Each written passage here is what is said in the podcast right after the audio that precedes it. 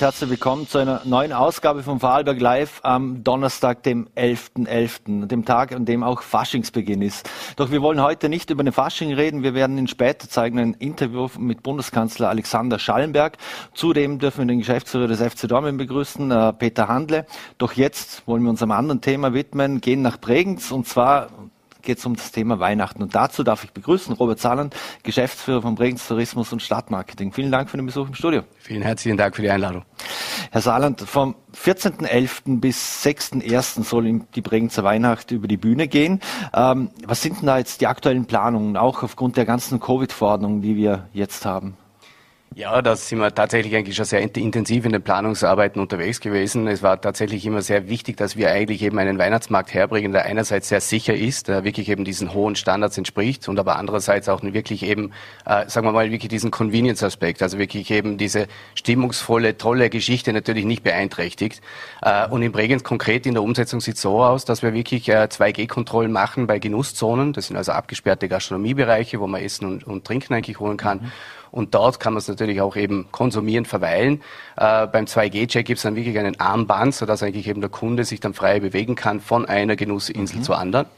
Äh, für den Handelsbereich sieht es ein bisschen entspannter aus. Da ist also keine Vorgabe, da gibt es keine 2G-Regel, sondern eine, eine FFP2-Maske wird äh, empfohlen, aber es ist eigentlich sehr entspannt, dass man einfach wirklich durch den Markt hier durchflanieren kann. Wie schwer oder herausfordernd waren das in der Organisation? Äh, jetzt hat es letzte Woche Ankündigung von neuen Verordnungen und so weiter gegeben. Das muss ja unglaublich herausfordernd sein. Ja, das war es tatsächlich. Also wir waren in den letzten sechs Wochen eigentlich immer wieder bei unterschiedlichen Konzepten dran. Also ich kann ja irgendwo ein bisschen aus dem Nähkästchen erzählen. Also es waren in Summe vier Konzepte, die wirklich äh, sehr intensiv eigentlich eben diskutiert wurden. Wir haben einen sehr guten Austausch geführt, also mit den Behörden vor Ort, aber auch bis zu den Ministerien in Wien, äh, sodass wir hier eben eine Lösung entwickeln können, die uns genau auf diese Situation auch vorbereitet. Also eben diese Verschärfung auf 2G war ja irgendwo absehbar. Und so gesehen haben wir eben unsere Marktmodelle auch dann dem angepasst. Mhm. Das heißt, ähm, wenn ich es jetzt richtig verstehe, es gibt sogenannte Genussinseln. Also da werde ich irgendwo kontrolliert, äh, muss mein 2G-Nachweis vorzeigen sozusagen und dann kann ich mich äh, mit einem Bändchen frei bewegen. Und das Bändchen kann man nicht einfach kopieren also, oder, ähnliches. Oder eine gute Frage. Natürlich haben wir auch darüber nachgedacht. Also es gibt ein Tagesbändchen, jeder einzelne, also sieben Tage, sieben Farben. Das heißt, da haben wir natürlich immer einen Wechsel drin. Aber für diesen, für diesen Tag, wenn man einmal gecheckt ist, muss man also diese Kontrolle nicht mehr durchlaufen. Also das ist eigentlich der Zugang. Äh, wir haben ja auch über eine Möglichkeit nachgedacht, Dauerbändchen eben einzurichten, aber das ist noch in der Prüfung, ob das dann auch wirklich geht. Also da Primär kann man sich darauf einstellen, ich habe meinen 2G-Nachweis dabei und mit mhm. diesem 2G-Nachweis äh, gehe ich zu diesen Kontrollpunkten. Da werde ich eben noch einmal gecheckt. Ich muss auch mich noch einmal einregistrieren über diesen QR-Code, wie wir es aus der Gastronomie schon kennen mhm. oder anderen Veranstaltungen. Und dann kann es losgehen. Mhm. Die Bregenzer Weihnacht ist äh, mittlerweile traditionsmäßig oder tra traditionell schon immer der erste Markt eigentlich, der eröffnet. Warum halten Sie immer noch an diesem frühen Zeitpunkt fest und gehen ja auch über Neujahr hinaus? Ja, das ist äh, eine schöne Tradition. Also es ist tatsächlich so, dass wir nämlich Bregenz, Innsbruck und Wien, das sind die drei ersten Märkte für gewöhnlich, mhm. die aufsperren und aufmachen. Ähm, woher das kommt natürlich, das hat einerseits irgendwo einen wirtschaftlichen Faktor. Es führt zur Belebung der Innenstädte, das ist das eine. Und das andere ist natürlich, dass wir hier eben auch die Möglichkeit nutzen, um möglichst viele Programme äh, mitzubringen. Das heißt, es geht nicht nur um einen Weihnachtsmarkt im Kormarktplatz, wir haben auch einen wunderschönen Markt in der Oberstadt, äh, einen, einen kleineren Markt, Herz Jesu oder eben im Kloster. Aber es sind sehr viele Ausstellungen und sehr viele Randaktivitäten. Das heißt, man hat einen irrsinnig langen, langen Zeitraum, wo man sehr viele unterschiedliche Aspekte bringen kann. Und mhm. das ist also so ein bisschen der Hintergrund. Mhm. Also es spielt sich nicht alles in der Bregenzer Innenstadt ab, wenn ich es richtig verstehe, sondern zu allen Zeiten über die ganze Stadt verteilt sozusagen? Richtig. Das ist also die Idee darunter, dass wir bei der Bregenzer Weihnacht viele, viele unterschiedliche Aktivitäten haben. Ein Highlight ist beispielsweise, wenn man dann Richtung Seeseite sieht, mhm. da gibt es das sogenannte Weihnachtsschiff, was wir für gewöhnlich zwischen Linda und Bregenz hin und her pendelt. Äh, wunderschön dekoriert, also Krippenausstellung, also wirklich sehr, sehr äh, geschmackvoll und stimmungsvoll. Äh, und auch das ist Teil der Bregenzer Weihnacht. Also wir haben hier unterschiedliche Highlights und deswegen auch dieser relativ lange Zeitraum. Bis hin eben äh, bis zum 6. Jänner, also bis Heilig Drei König, bleibt auch die lebende Krippe am Leubühl stehen. Mhm. Das Merkel in Oberstadt ist ja auch immer, wird gern besucht, aber natürlich konzentriert sich auch sehr viel auf die Innenstadt. Wie sieht das eigentlich am Leutbühl aus, äh, wo es ja aktuell eigentlich auch eine Baustelle gibt? Ja, richtig gut informiert. Äh, das ist so, dass wir mit Ende November die Bauarbeiten stoppen und da haben wir dann die Möglichkeit, also wirklich die Familie Fritz darf sich dann da aufstellen, wie gewohnt, lebende Krippe. Äh, der Esel, der wirklich sehr, sehr viele Fans mittlerweile hat und äh, die können auch stehen bleiben bis, wie gesagt, Heilig Drei König. Dann wird eigentlich eben wieder abgebaut und die normale Baustelle geht wieder weiter. Mhm. Was sind denn so die, die Highlights, was es auch für Kinder gibt? Für Kinder haben wir uns natürlich äh, wie jedes Jahr sehr, sehr viel Gedanken gemacht, was halt möglich ist. Rahmenprogramme sind ja eigentlich eben nicht nur in Bregenz, sondern überall jetzt leider sehr eingeschränkt nur möglich. Mhm. Äh, wir haben aber einen neuen Eislaufplatz, äh, den haben wir jetzt gerade eben angeschaffen. Das ist eine saubere ökologische Lösung. Wir gehen da weg von Echteis mit Kühlsystem und Wasser, haben jetzt wirklich eine Kunststoffplattenlösung. Also das ist wirklich auch schön, dass wir das heuer herkriegt haben. Ähm, der Eislaufplatz ist dann auch eben mit diesen 2G-Regeln oder auch eben mit diesen Ninja-Pass-Regeln dann auch zu betreten. Mhm. Äh, es gibt aber auch ein Haus des Nikolaus äh, oder ein Karussell. Und äh, auch da muss man einfach wirklich die Regeln beachten. Aber generell äh, schöne Geschichte, wahnsinnig wertvolle Zeit für die Familien, für die Kinder. Mhm. Hat's, was gibt es sonst auch? Rahmenprogramm oder ist das sehr eingeschränkt oder muss man es total weglassen aufgrund von Covid?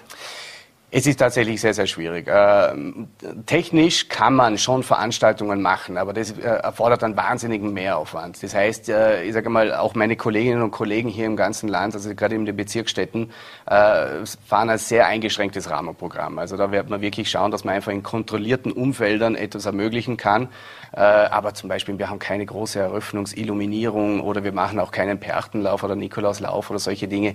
Das ist in diesen Zeiten einfach nicht möglich. Äh, und da verweisen wir einfach wirklich auf die kleinen, feinen Dinge, die da rundum passieren und versuchen, dass wir den Markt einfach so stimmungsvoll und so sicher wie möglich einfach durchbringen. Mhm. Sie haben vorhin gerade auf den Hafen gezeigt. Wie wird denn der Hafen oder wird das auch irgendwie eingebunden in die Bregenzer Weihnacht oder halt der See insgesamt? Ja, leider noch nicht. Äh, das ist definitiv in unserer Strategie, wollen wir das auch einmal angehen und angreifen, äh, damit wir hier eben auch natürlich dieses Potenzial auch nutzen. Äh, es würde sich auch anbieten, ähnlich wie man es immer Lindauer Hafenweihnacht auch kennt. Aber da braucht man wirklich eben noch ein paar Schritte dorthin. Also wir müssen zuerst einmal die Innenstadt sehr, sehr gut eigentlich eben einmal erarbeiten, sodass es dann auch eben dieses Potenzial auch weiter eigentlich eben abzuschöpfen gibt am Hafen unten. Es wird natürlich ein Entree geben, es wird eine, eine klare Signaletik geben, sodass man auch weiß, aha, hier ist eigentlich das Weihnachtsschiff, also die von der Anlegestelle. Aber es ist eher in reduziertem Maße. Mhm. Glühwein, Punsch gibt's alles? Oh ja. Oder ist, oder ist alles äh, alkoholfrei? Nein, nein, nein, nein, nein. Also von der Idee haben wir nie was gehalten. Also mhm. äh, wir werden definitiv einen Glühwein natürlich wieder äh, anbieten, aber auch einen Punsch, alkoholfreie äh, Dinge.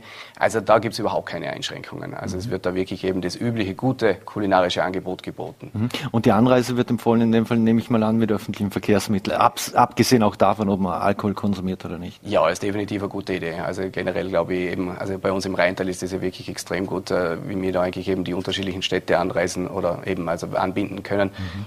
Immer gut. Also da hat die, äh, der Verkehrsfonds gute Lösungen. Mhm. Tauscht man sich eigentlich äh, unter den Städten, unter den äh, Stadtmarketingagenturen, wie auch immer, die verantwortlich, tauschen sie sich eigentlich so aus oder haben sich im Vorfeld auch ausgetauscht, äh, wie man mit der ganzen Situation umgehen soll und kann? Ja, das war eine ganz äh, äh, wertvolle und sehr produktive Geschichte, die wir, weil es betrifft ja jedermaßen oder jeden irgendwo gleichermaßen. Und da war natürlich eben in Dornbirner Marktplatz muss ich die Dinge natürlich anders lösen als wie in Feldkirchen der Markers oder in Blut Bodensee, der Innenstadt.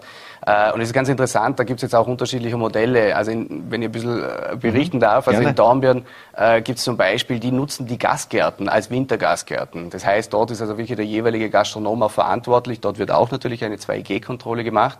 Äh, das ist zum Beispiel die Lösung in Dornbirn. Äh, in Faker gibt es sowas wie ein Hybrid. Also die haben einerseits auch Genusszonen, kleine, plus eben diese Wintergasgärten. Mhm. Äh, Dornbirn macht es dann auch über die Gasgärten. Also es ist wirklich schön, man hat sich da immer wieder ausgetauscht und, und geschaut, okay, wie gehen wir mit diesen Anforderungen um und was können wir an Ort und Stelle auch umsetzen.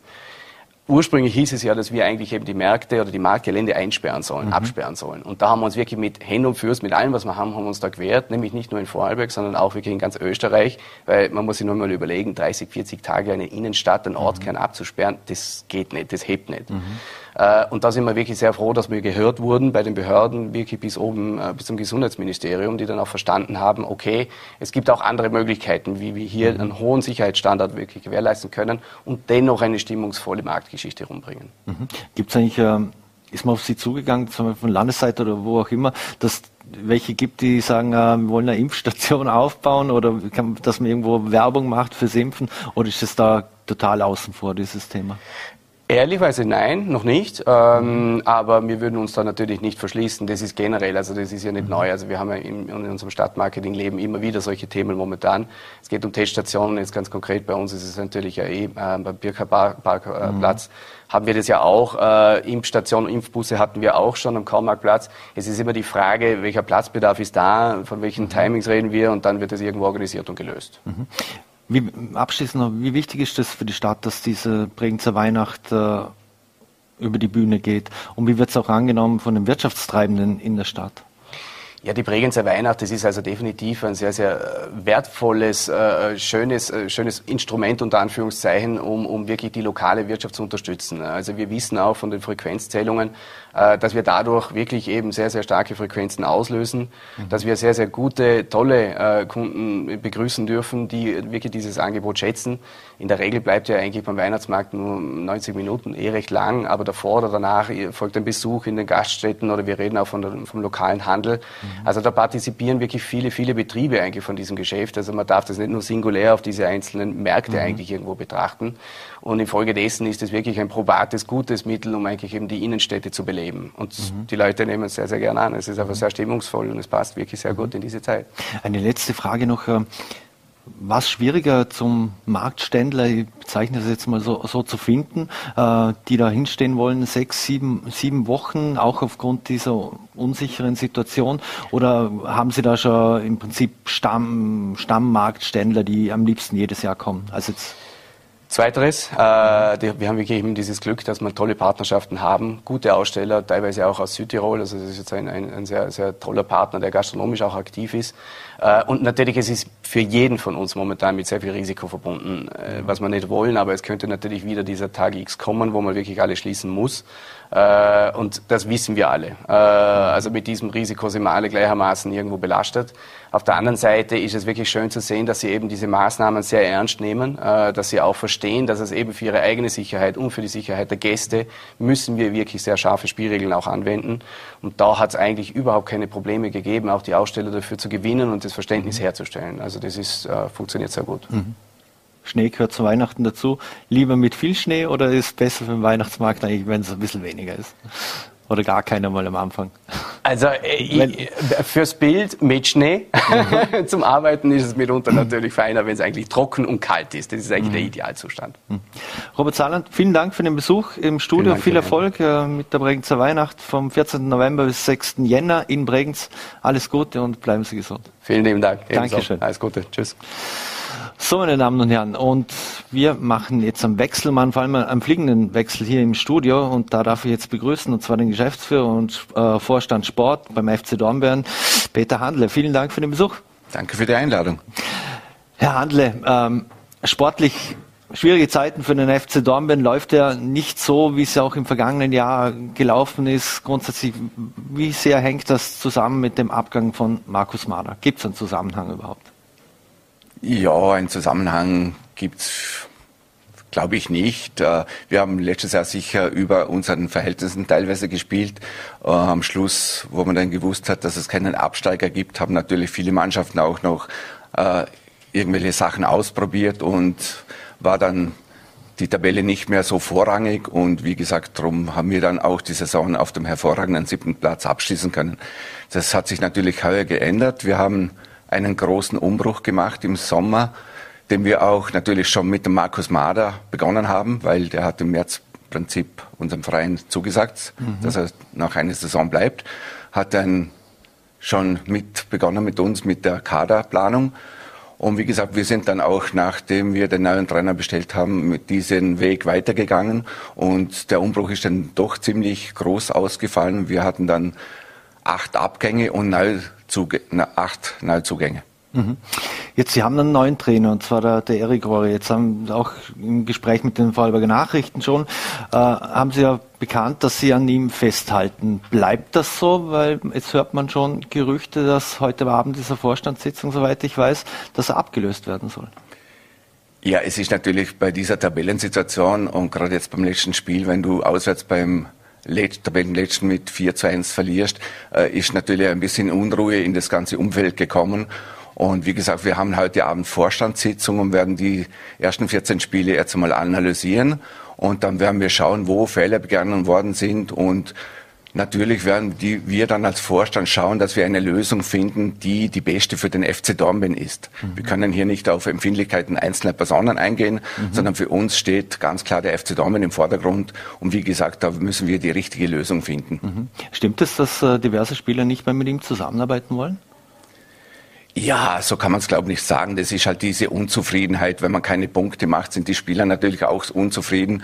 Und manche gehen dann halt lieber den einfachen Weg und suchen die Schuld bei anderen und nicht bei sich selbst. Und das kennt man aus dem Fußball. Und solche Sachen gilt es eben zu klären. Mhm. Sie wollten ja, haben ja selbst angekündigt, dass Sie mit Spielern reden wollen. Wie geht man dann auch um äh, mit Spielern, die Stimmung gegen den Trainer in der Mannschaft machen? Und können Sie das auch bestätigen, dass das auch so ist? Haben Sie das Gespräch schon gesucht? Ja, Stimmung, Stimmung, weiß ich nicht, ob sie Stimmung machen, aber es ist auf jeden Fall eine Unruhe in der Mannschaft und da gilt es jetzt auszuloten, wieso diese Unruhe entstanden ist, weil, wie gesagt, äh, ich bin nach wie vor überzeugt, dass die Mannschaft eine sehr gute Qualität besitzt und auch die Qualität hat, in dieser Liga zu bleiben. Mhm. Und wie gesagt, äh, Schuld an dem Ganzen ist jetzt natürlich die sportliche Situation. Wenn du ähm, letzten Tabellenplatz bis nach 14 mhm. Runden ist natürlich nicht so einfach.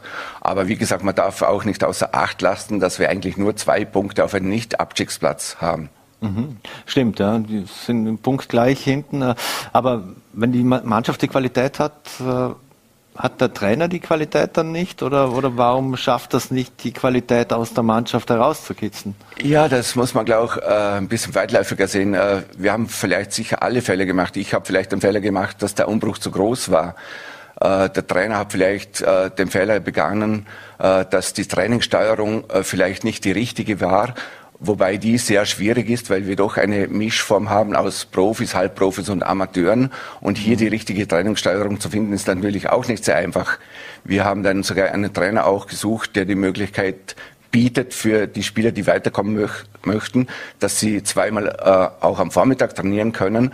Und wie gesagt, das ist dann halt für einen Amateur nicht so einfach. Darum haben wir auch im Betreuerstab Änderungen vorgenommen. Wir haben einen Athletiktrainer installiert, mhm. der dazu schaut, dass die Spieler ziemlich auf dem gleichen Level agieren können. Mhm. Und wie gesagt, haben wir doch einiges investiert. Aber wie gesagt, es ist sehr schwierig und dort einen Entschuldigen zu finden, ist sicher nicht einfach.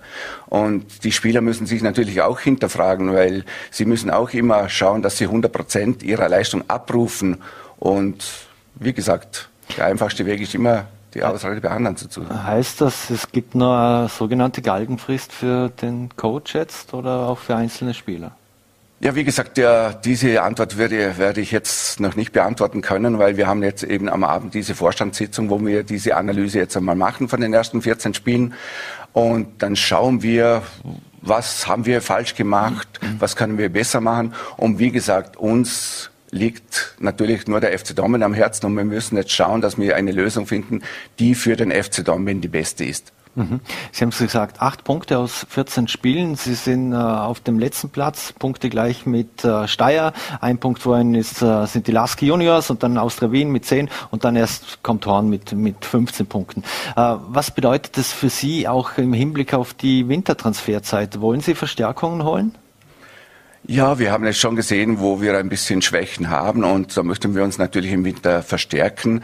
Aber jeder, der unser Budget kennt, weiß, dass es sehr schwer sein wird im Winter. Mhm. Es werden auch nicht so die Spieler zur Verfügung stehen, die jetzt vielleicht diese Klasse haben, zum uns gleich helfen weil im Winter sind eigentlich nur so Spieler auf dem Markt, die entweder unzufrieden sein, sind in ihren bisherigen Vereinen oder die jetzt länger keine Spiele absolviert haben. Also es wird sicher nicht einfach und aufgrund unserer finanziellen Situation sind wir natürlich auch eingeschränkt. Wir können uns nicht so einen Spieler leisten wie jetzt zum Beispiel an Tabakovic von Austria Lustenau. Äh, mhm. Da sind wir nicht in der Lage, solche Spieler zu holen. Und mhm. darum ist es natürlich für uns noch schwieriger, da jetzt eine richtige Lösung zu finden dann und den richtigen Spieler vor allem, der uns weiterhelfen wird in dieser Situation. Mhm. In Lustenau geht man ja das Modell mit einem Investor. In Alltag möchte man das nicht. Äh, ist es für Sie vorstellbar, einen Investor ins Boot zu holen? Bei uns ist das äh, zur jetzigen Zeit sicher nicht sinnvoll, weil wir sind der FC Dornbirn, wir haben eben keinen reinen Profibetrieb und das können wir uns zurzeit sicher nicht vorstellen. Mhm. Jetzt ähm, gibt es einen Trainer, der dem die Erfolge fehlen. Es gibt unzufriedene Spieler. Die finanzielle Situation ist nicht die einfachste. Man ist auf dem letzten Tabellenplatz. Gibt es einen Plan B oder haben Sie einen Plan in der, in der Schublade, falls es nach unten geht? Ja, Plan B, das, das haben wir immer schon äh, vor drei Jahren schon ausgegeben, wo wir aufgestiegen sind in die zweite Liga. Das Wichtigste für uns ist, dass wenn auch einmal ein sportlicher äh, Abstieg kommen sollte, dass der Verein auf gesunden Füßen steht. Nicht, dass wir wieder denselben Fehler wachen wie vor zehn Jahren, wo die Mannschaft abgestiegen ist aus der zweiten Liga und einen finanziellen Scherbenhaufen hinterlassen hat. Mhm. Wenn man bei den Finanzen, Sie haben gesagt, Sie haben nicht das Geld, um irgendeinen Spieler holen, der jetzt äh, grundsätzlich Sie sofort weiterbringen kann. Am 18. November findet ja die ordentliche Jahreshauptversammlung statt. Wie steht der FC Dornbirn wirtschaftlich grundsätzlich da? Ich muss sagen, dank äh, der Hilfe von unseren Sponsoren, den VIP-Karten und den Saisonkartenbesitzern, haben wir eigentlich die Pandemie wirklich mit einem blauen Auge überstanden und ich glaube, dass wir nächste Woche bei der Jahreshauptversammlung ein kleines Plus präsentieren können. Mhm. Was würde ein Abstieg äh, wirtschaftlich bedeuten für Sie äh, als Verein, wenn Sie nach unten müssen, auch im Zusammenspiel mit den Sponsoren und Partnern? Na, wie gesagt, wichtig ist für uns als Vorstand, dass wenn diese Situation eintreffen sollte, dass wir auf gesunden Füßen dastehen und dass man wieder wirklich sportlich neue Ziele definieren kann und schaut, dass man vielleicht dann wieder den Aufstieg schaffen könnte dann auch. Mhm. Also im Prinzip wäre es ein Fahrstuhlsystem, ein Jahr hoch, ein Jahr runter. Ja. Das ist natürlich nicht unser Ziel. Unser Ziel ist, dass wir heuer noch oben bleiben. Und wie gesagt, wir haben jetzt noch 16 Spiele zu absolvieren. Auch jetzt in der Herbstrunde noch zwei Spiele. Und wir werden alles dafür geben und versuchen auch, damit wir dieses Ziel Liga halt schaffen. Mhm. Abschließend noch, Sie haben, Sie haben es angesprochen, die Pandemie und Corona ist allgegenwärtig. Es, äh, jetzt gibt es in Deutschland den, den Fall Kimmich. Äh, wie geht man beim FC Dornbirn mit dem Thema Corona um und auch äh, mit der Corona-Impfung? Wir sind da natürlich auch sehr vorsichtig und wir fallen ja unter, das, unter die Spitzensportler. Wir haben eine Sonderregelung mit der Bundesliga auch und wir haben eigentlich bis auf zwei Spieler sind jetzt mittlerweile alle schon geimpft und auch davor äh, war es so, dass eigentlich immer zwei bis dreimal in der Woche getestet wurde. Und wir haben eigentlich fast keine Fälle in der Mannschaft gehabt und haben das, die Situation sehr gut überstanden. Mhm. Äh, warum wollen sich die anderen nicht impfen lassen? Hat das äh, körperlich-physische Gründe? Oder ja, das, das, das waren auch zwei Spieler, wo ein bisschen Bedenken hatten, ob das vielleicht einen Einfluss hat auf die Leistung. Aber wie gesagt, mittlerweile haben wir sie schon überzeugen können und sie werden sich demnächst sicher auch impfen lassen. Mhm. Sie haben es angesprochen, als, als letzte Frage, es gibt ja noch Spiele jetzt, ähm, am Samstag, 20.11. Ja. Äh, steht das Spiel um 14.30 Uhr gegen Wacker an.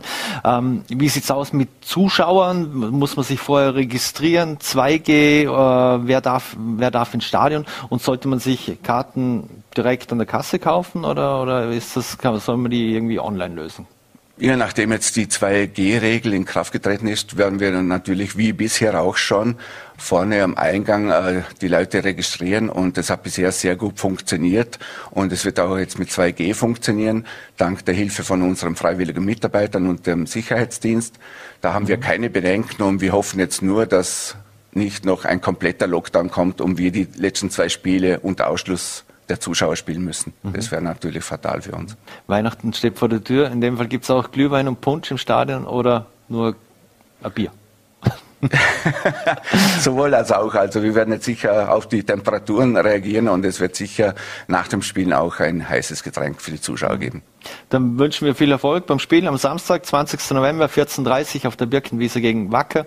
Vielen Dank hier für den Besuch bei Vorarlberg Live und bleiben Sie gesund. Danke, danke nochmal und danke für die Einladung. Danke. Ciao. So, meine Damen und Herren, und wir machen jetzt gleich weiter. Und zwar Bundeskanzler Alexander Schallenberg war heute in Vorarlberg zu Gast, auch hier im Ländle, und zwar auch beim Wirtschaftsforum, beim 38. Wirtschaftsforum im Festspielhaus. Und dort hat äh, VN-Chefredakteur Gerold Riedmann ihn zum Interview getroffen. Bitte schön, Herr Bundeskanzler. Schön, dass das geklappt hat.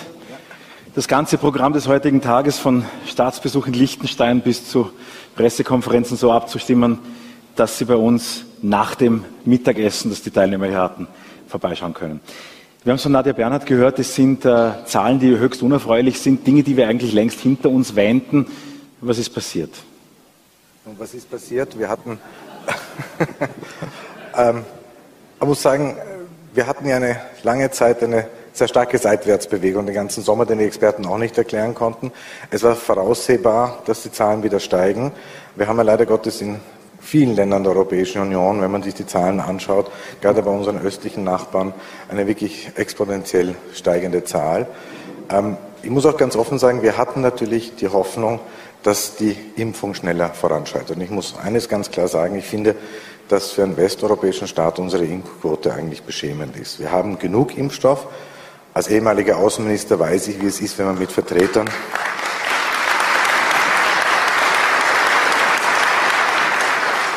Und es tut weh. Ich sage es ganz offen, es tut weh, weil ich habe früher noch in meiner alten Funktion als Außenminister mit Vertretern von Staaten geredet, die kämpfen um Impfstoff, verzweifelt. Und wir haben eigentlich Berge davon und wir nützen es nicht. Und ich habe das Gefühl, dass natürlich dass die Maßnahmen, die wir jetzt setzen, ich sage das ganz klar, macht das Spaß? Nein. Wollen wir sie setzen? Nein. Wir wollen doch endlich dieses, das hinter uns lassen, diesen Spuck hinter uns lassen. Und der einzige Weg ist der Stich, erster, zweiter oder dritter. Und Israel zeigt es ganz klar, der dritte Stich ist der Wellenbrecher. Die Kurve geht dort so runter und daher kann ich jetzt eigentlich nur, es ist sehr wichtig und ich freue mich auch das gute Gespräch, das ich mit Landeshauptmann Wallner hatte. Ähm, und Vorarlberg, ich freue mich auch hier, dass wieder Schlangen stehen an den Impfstraßen, das ist notwendig. Ganz offen war es notwendig, dass wir 3G am Arbeitsplatz machen und dass wir 2G für die Freizeitgestaltung machen, damit die Menschen sich bewegen sie impfen zu gehen? Offenbar schon. Und wir werden natürlich diese Stellschrauben weiterhin aufrechterhalten, solange es notwendig ist. Und ich habe vorher auch gesagt, der Winter und die Weihnachtsfeiertage werden für ungeimpfte ungemütlich werden. Das muss ihnen klar sein. Und das Einzige, was uns voranbringt, ist die Impfung. Das ist das einzige Exit-Ticket. Bleiben wir am Beispiel dieser Veranstaltung hier. Es ja. sind hier alle Teilnehmerinnen und Teilnehmer geimpft oder genesen. Es ist eine 2G-Veranstaltung. Wäre eine Veranstaltung wie diese mit 500 Personen in einer Woche noch möglich in Österreich? Also natürlich sind wir nicht am Ende der Fahnenstange. Und ich habe gesagt, dass ähm, ein Lockdown für äh, ungeimpfte unmittelbar bevorsteht. Das ist eigentlich die letzte Stufe des Stufenplans, den wir haben. Den behalten wir auch bei. Wir haben ja schon, einzig hat sich der Stufenplan ja beschleunigt. Und das heißt, Verlassen der eigenen vier Wände nur noch für notwendige Besorgungen, für den Gang zum Arbeitsplatz, zum Vertreten der, der Füße. Bleiben wir da nochmal konkret. Ja? Das heißt, ein Lockdown für Ungeimpfte in Österreich bundesweit steht unmittelbar bevor. Das ist Teil des Stufenplans und so wie die Prognosen sind äh, bei den wachsenden Zahlen auf den Intensivstationen, steht das eigentlich in wenigen Tagen bevor. Das muss uns allen bewusst sein. Und ich sage für mich auch etwas ganz klar. Äh, natürlich, um Ihre Frage jetzt kurz zu beantworten, es gibt noch andere Stellschrauben. Das ist die Maskenpflicht noch zu erweitern. Das sind natürlich die Frage von, von größeren Veranstaltungen. Aber für mich ist eine Sache ganz klar. Ähm, die zwei Drittel die rund 70 Prozent der Österreicherinnen und Österreicher, also der Menschen, die in diesem Land leben, die das Notwendige gemacht haben, um sich zu schützen, um ihre Mitmenschen zu schützen, jetzt von denen eine Solidarität von den, für die Ungeimpften zu fordern, dass jetzt alle in den Lockdown gehen sollen, das sehe ich überhaupt nicht ein.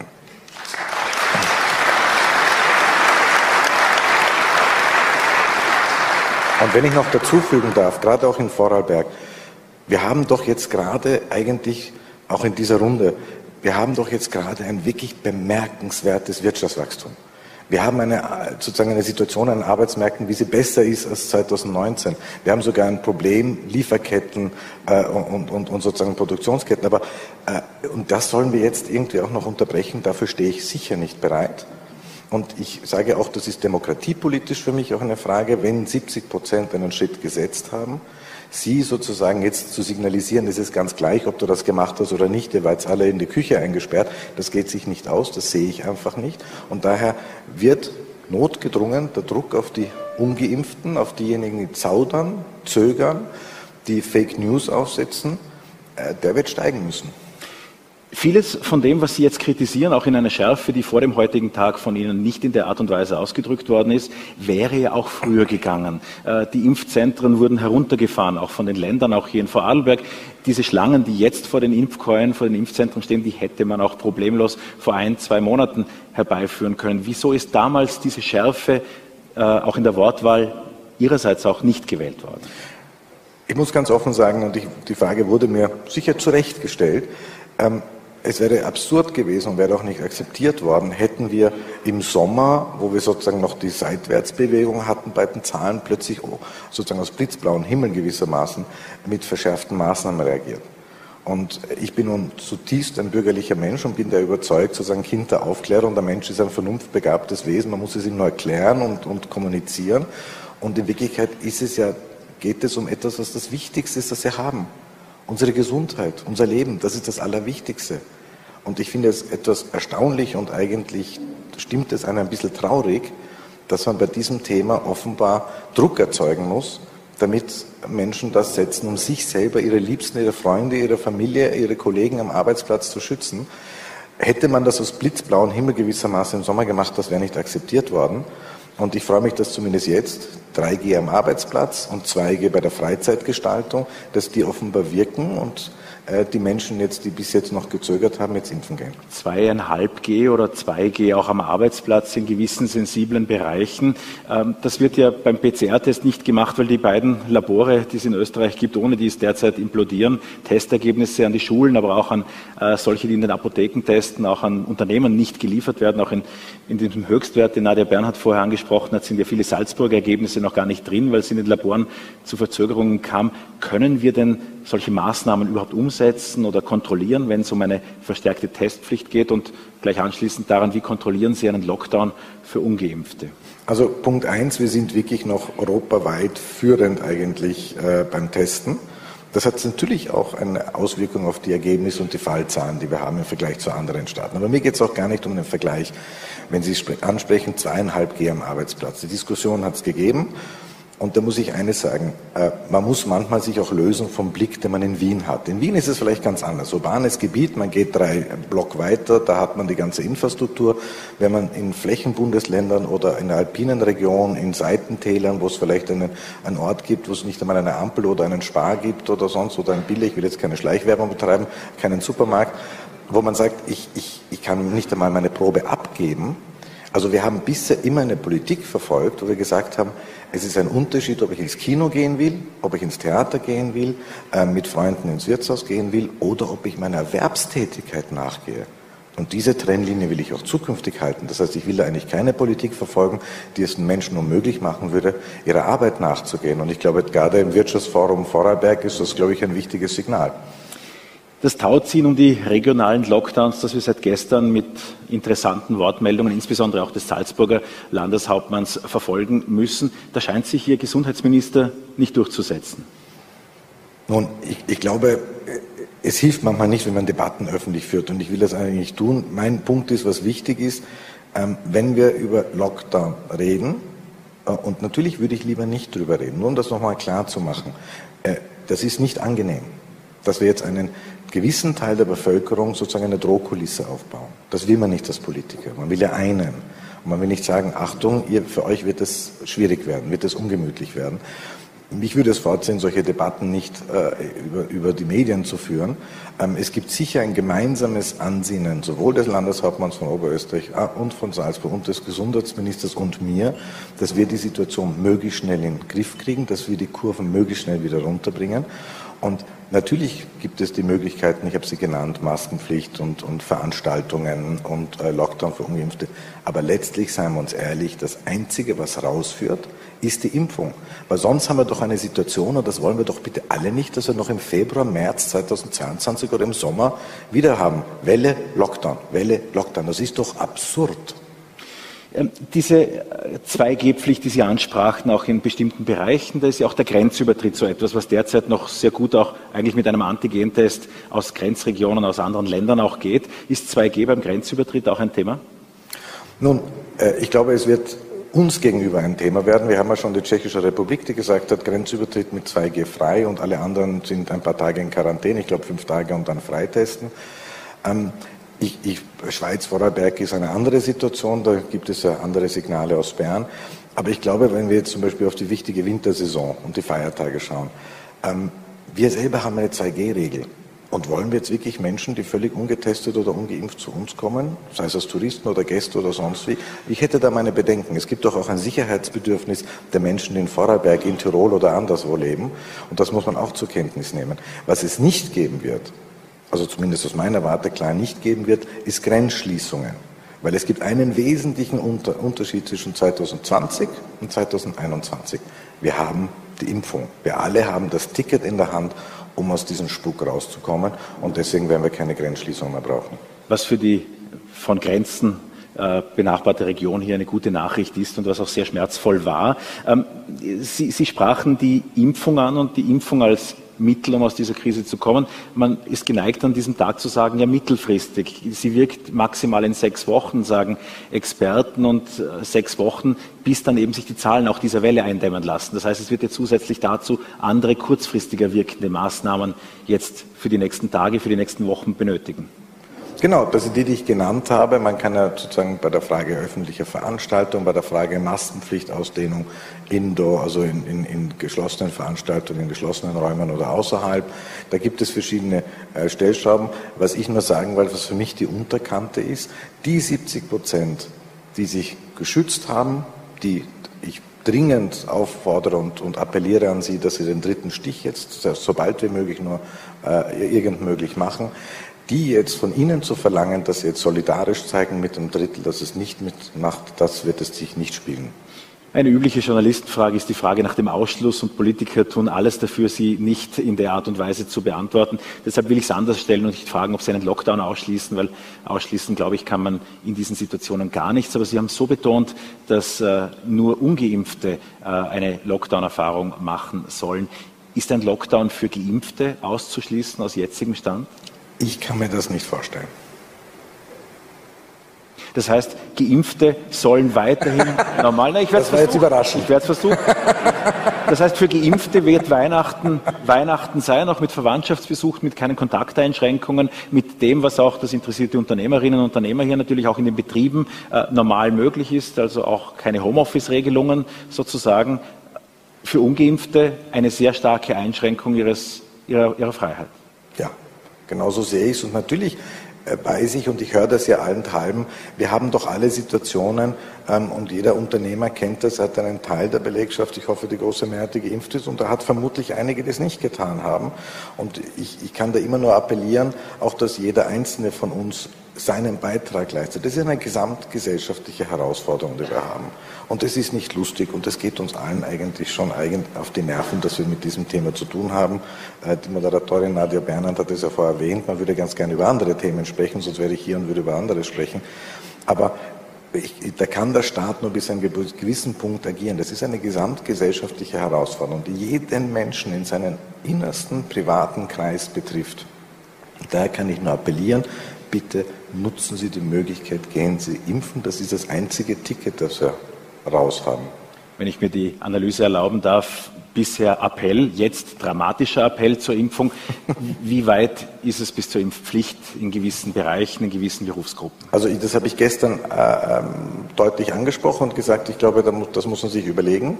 Ähm, ich habe den Gesundheitsbereich insbesondere genannt und habe jetzt äh, gehört zu meiner Freude, dass die Gesundheitsreferenten der neuen Bundesländer sich getroffen haben und offenbar ins gleiche Horn stoßen. Das halte ich für sehr sinnvoll. Wir müssen uns das genau rechtlich anschauen, welche Berufsgruppen könnten erfasst werden. Ich habe jetzt einmal einen Gesundheitsbereich genannt, aber ich glaube, dort, wo es neuralgisch ist, ähm, dann, dann müssen wir auch agieren, wobei man auch etwas, und das erlauben Sie mir noch zu sagen, ähm, die Menschen, die im Gesundheitsbereich arbeiten, äh, die leisten seit 18 Monaten unglaublich und gerade in der jetzigen Phase und haben natürlich oft äh, die Herausforderung, dass sie ähm, sozusagen emotionell die Hürde überwinden müssen, noch Ungeimpfte zu behandeln. Und das tun sie nach dem hippokratischen Eid. Und das ist toll. Aber wir müssen denen auch die Möglichkeit geben, sich zu schützen. Und da sind wir, glaube ich, auch ihnen gegenüber verpflichtet. Gerne.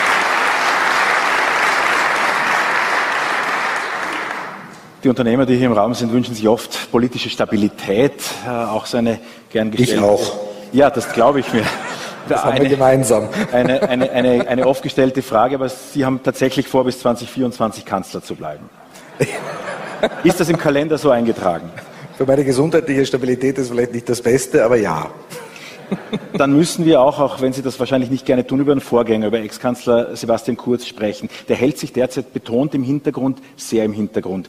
Welche Rolle spielt da für Sie, der Sebastian Kurz, momentan? Ja, ganz klar, er ist Obmann der größten Partei dieses Landes ähm, und er ist äh, Clubobmann der größten Abgeordnetengruppe im Parlament und diese Regierung beruht auf einer klaren Mehrheit zwei Koalitionspartner im Nationalrat und damit ist er für mich selbstverständlich jemand, mit dem ich mich abstimme. Ich fand immer sehr erstaunlich und zumindest ein erstaunliches Verständnis, wie Innenpolitik funktioniert oder wie repräsentative Demokratie funktioniert, wenn ich sage, ich werde mich absprechen mit dem Parteiobmann der Partei, die quasi das Mandat gibt.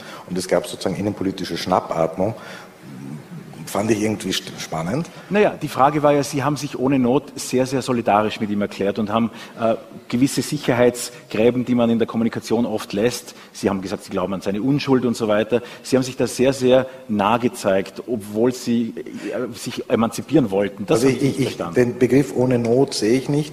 Ich habe am Anfang klargestellt, wie repräsentative Funkt äh, äh, Demokratie funktioniert bei uns. Und da braucht man eine Mehrheit im Nationalrat, sonst ist die Regierung handlungsunfähig. Wir wollen ja Gesetze Gesetze, wir bringen Gesetze auch regelmäßig ein. Wir sind ja, was mein Auftrag ist, sozusagen Ruhe reinzubringen. Ich sehe, ich habe manchmal das Bild, die österreichische Innenpolitik ist wie eine Schneekugel, die man durchgeschüttelt hat. Jetzt warten wir mal, dass sich die weißen Kügelchen senken. Und was die Bürger wollen, ist, dass wir Sacharbeit liefern. Wir haben bitte noch eine Krise zu bewältigen. Wir haben einen Wirtschaftsaufschwung zu begleiten. Also das finde ich, das haben wir auch zu leisten als Regierung. Da brauche ich die Mehrheit, die diese Regierung hat im Parlament. Also war es für mich eine Selbstverständlichkeit, eigentlich demokratiepolitisch und verfassungsrechtlich darauf hinweise, wir werden uns abstimmen. Und das erfolgt natürlich auch. Sie sagten gerade, wir haben eine Krise zu bewältigen. Wenn ich die Bilder von der Grenze äh, zwischen Polen und Belarus sehe, äh, bahnt sich da, sind wir eigentlich mitten in der nächsten Migrationskrise? Äh, mitten noch nicht, aber es ist schon ein Phänomen, das sich seit letztem Jahr eigentlich verstärkt zeigt. Zuerst war es die Türkei, jetzt Belarus, dass ähm, Migration äh, sozusagen verwendet wird als hybride Waffe gegen die Europäische Union. Das ist wirklich ein zynischer Missbrauch der Schwächsten, der Schwachen und bestätigt in Wirklichkeit die Linie, die wir als Bundesregierung immer gefahren sind. Wir müssen ansetzen bei den Herkunftsländern und bei den Transitländern und wir brauchen einen effektiven Außengrenzschutz. Wir haben, was haben wir gemacht im Schengen-Raum? Wir haben im europäischen Haus beschlossen, dass wir alle Wohnungstüren aushebeln. Ja, da muss man die Eingangstür sichern. Sonst, wir, sonst sind wir alle gezwungen, die Wohnungstüren wieder einzuhängen. Und das ist das, was wir wollen mit einem effektiven Außengrenzschutz. Und wir müssen klar agieren. Und ich bin auch, äh, äh, obwohl es mir schwerfällt, weil Österreich immer die Speerspitze der Öffnung gegenüber Belarus.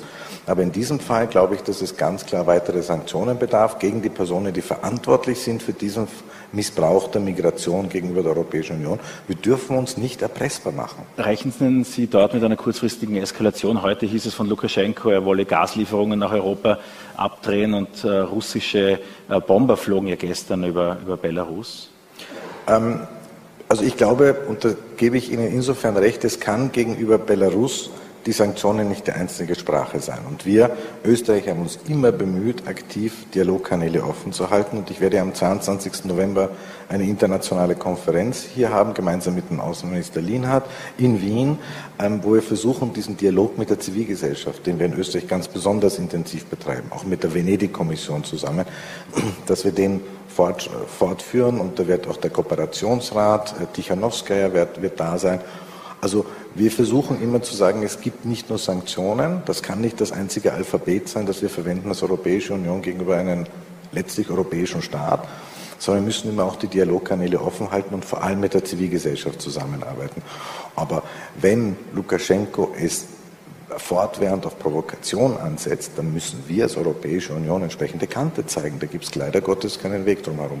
Die erste Krise, über die heute hier beim Wirtschaftsforum gesprochen wurde, war keine der jetzt beiden genannten, sondern die Klimakrise, wo ja auch derzeit in äh, Glasgow verhandelt wird. Leonore Gewessler, die Klimaministerin, äh, eine Frage zu Vorarlberg dort gleich noch anschließend. Da hatte der Landeshauptmann in Sachen S18 auch so seine Scharmützel mit ihr. Österreich ist eines von 23 Ländern, hat sie klargestellt, dass den raschen, verhältnismäßig raschen Ausstieg äh, aus äh, äh, Verbrennermotoren im Prinzip, also eigentlich Benzin und Diesel als Antriebsmittel in der Autoindustrie fordert. Die ÖVP hat sich da bisher etwas bedeckter gehalten. Auch die Wirtschaftskammer sagt in Richtung Neutralität der Technik und es wird irgendwann technisch gelöst werden. Auch der Steinzeitsager des früheren Bundeskanzlers geschah hier in Vorarlberg. Wie ist Ihre Erwartung? Wird dieser rasche Umstieg im Transport, in der Antriebstechnik gelingen? Also ich muss Folgendes sagen. Natürlich macht es manchmal Sinn, dass man Nudging betreibt und Ehrgeiz zeigt. Aber letztlich, überspitzt formuliert, wird der Klimawandel erst funktionieren, wenn es ein Businessmodell wird. Und ich habe ganz bewusst, dass ich in Glasgow war bei der COP26, bei der Umweltkonferenz, habe ich den Präsidenten der Industriellen Vereinigung, Georg Kniel, mitgenommen, auch zu signalisieren, das muss eine Partnerschaft sein, Ökologie und Ökonomie. Und in Wirklichkeit bei den Zielsetzungen, die die Politik formuliert, dann bauen wir auf den Privatsektor, dann bauen wir auf die innovative Kraft auch des Wirtschaftssektors. Das heißt, wir müssen mit denen, bevor wir solche Sachen machen, auch uns absprechen und wissen, ist das eigentlich realisierbar, was für technische Innovationen wären möglich. Und ich glaube, das wäre der bessere Weg. Das angesprochene.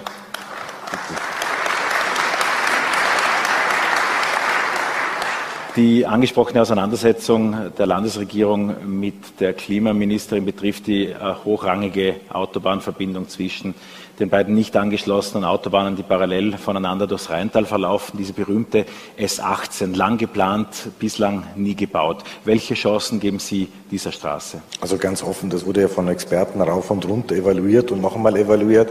Dass es noch einmal offenbar eine drauflegen will, sehe ich nicht wirklich. Ich glaube, man braucht ja Verlässlichkeit und man sollte die Projekte, die abgeschlossen, in der Planung abgeschlossen sind, auch umsetzen.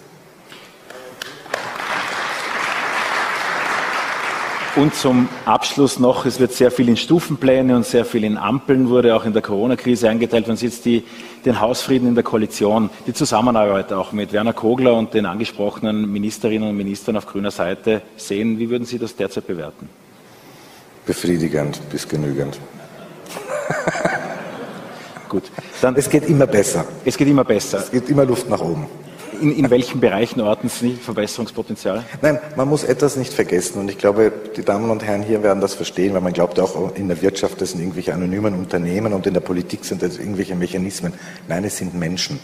Menschen, die zusammenarbeiten. Im Ministerrat sitzen Menschen. Und wenn da das Vertrauensverhältnis zerrüttet ist oder ein Knacks kriegt, dann braucht es Zeit. Und natürlich müssen wir wissen, das war sozusagen ein, ein, ein, äh, eine wirkliche, veritable Krise. Und Jetzt gilt es, durch Sacharbeit, durch konstante Zusammenarbeit diese Risse wieder zu kitten. Das geht nicht über Nacht. Und das ist mein Ansatz. Damit, dafür bin ich sozusagen äh, in diesem Amt, um wieder Ruhe reinzubringen, den Fokus auf die Sacharbeit. Aber es muss beiden Partnern auch klar sein, so eine Partnerschaft muss eine gewisse Sorgfaltspflicht doch äh, sozusagen mit einbeziehen, sonst kann es wieder schiefgehen. Wer hat diese Krise verursacht? Ähm, ganz offen gestanden, also aus meiner Warte, ähm, wurde da plötzlich sehr erstaunlich von einer Konzentrationsregierung von Kickels Gnaden fantasiert, die bei der ersten Corona-Maßnahme sowieso auseinandergefallen wäre. Ähm, da wurde, glaube ich, mit Feuer gespielt und man hat nicht ganz realisiert, was man macht. Das war mein Eindruck. Gut. Herr Bundeskanzler, ich bedanke mich sehr, sehr herzlich für die Zeit, auch für die Hektik, die Sie da heute auf sich genommen haben, um bei uns zu sein. Ich danke sehr für die Einladung. Danke sehr. Das ist Ihr Applaus. Vielen Dank. Danke.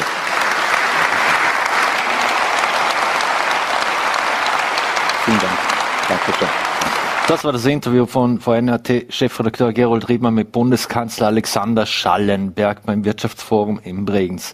Das war es auch schon wieder mit Vorarlberg Live. Wir bedanken uns recht herzlich fürs Dabeisein, würden uns freuen, wenn Sie morgen wieder einschalten. Lende TV, VNRT oder Voller Bleiben Sie gesund und einen schönen Abend.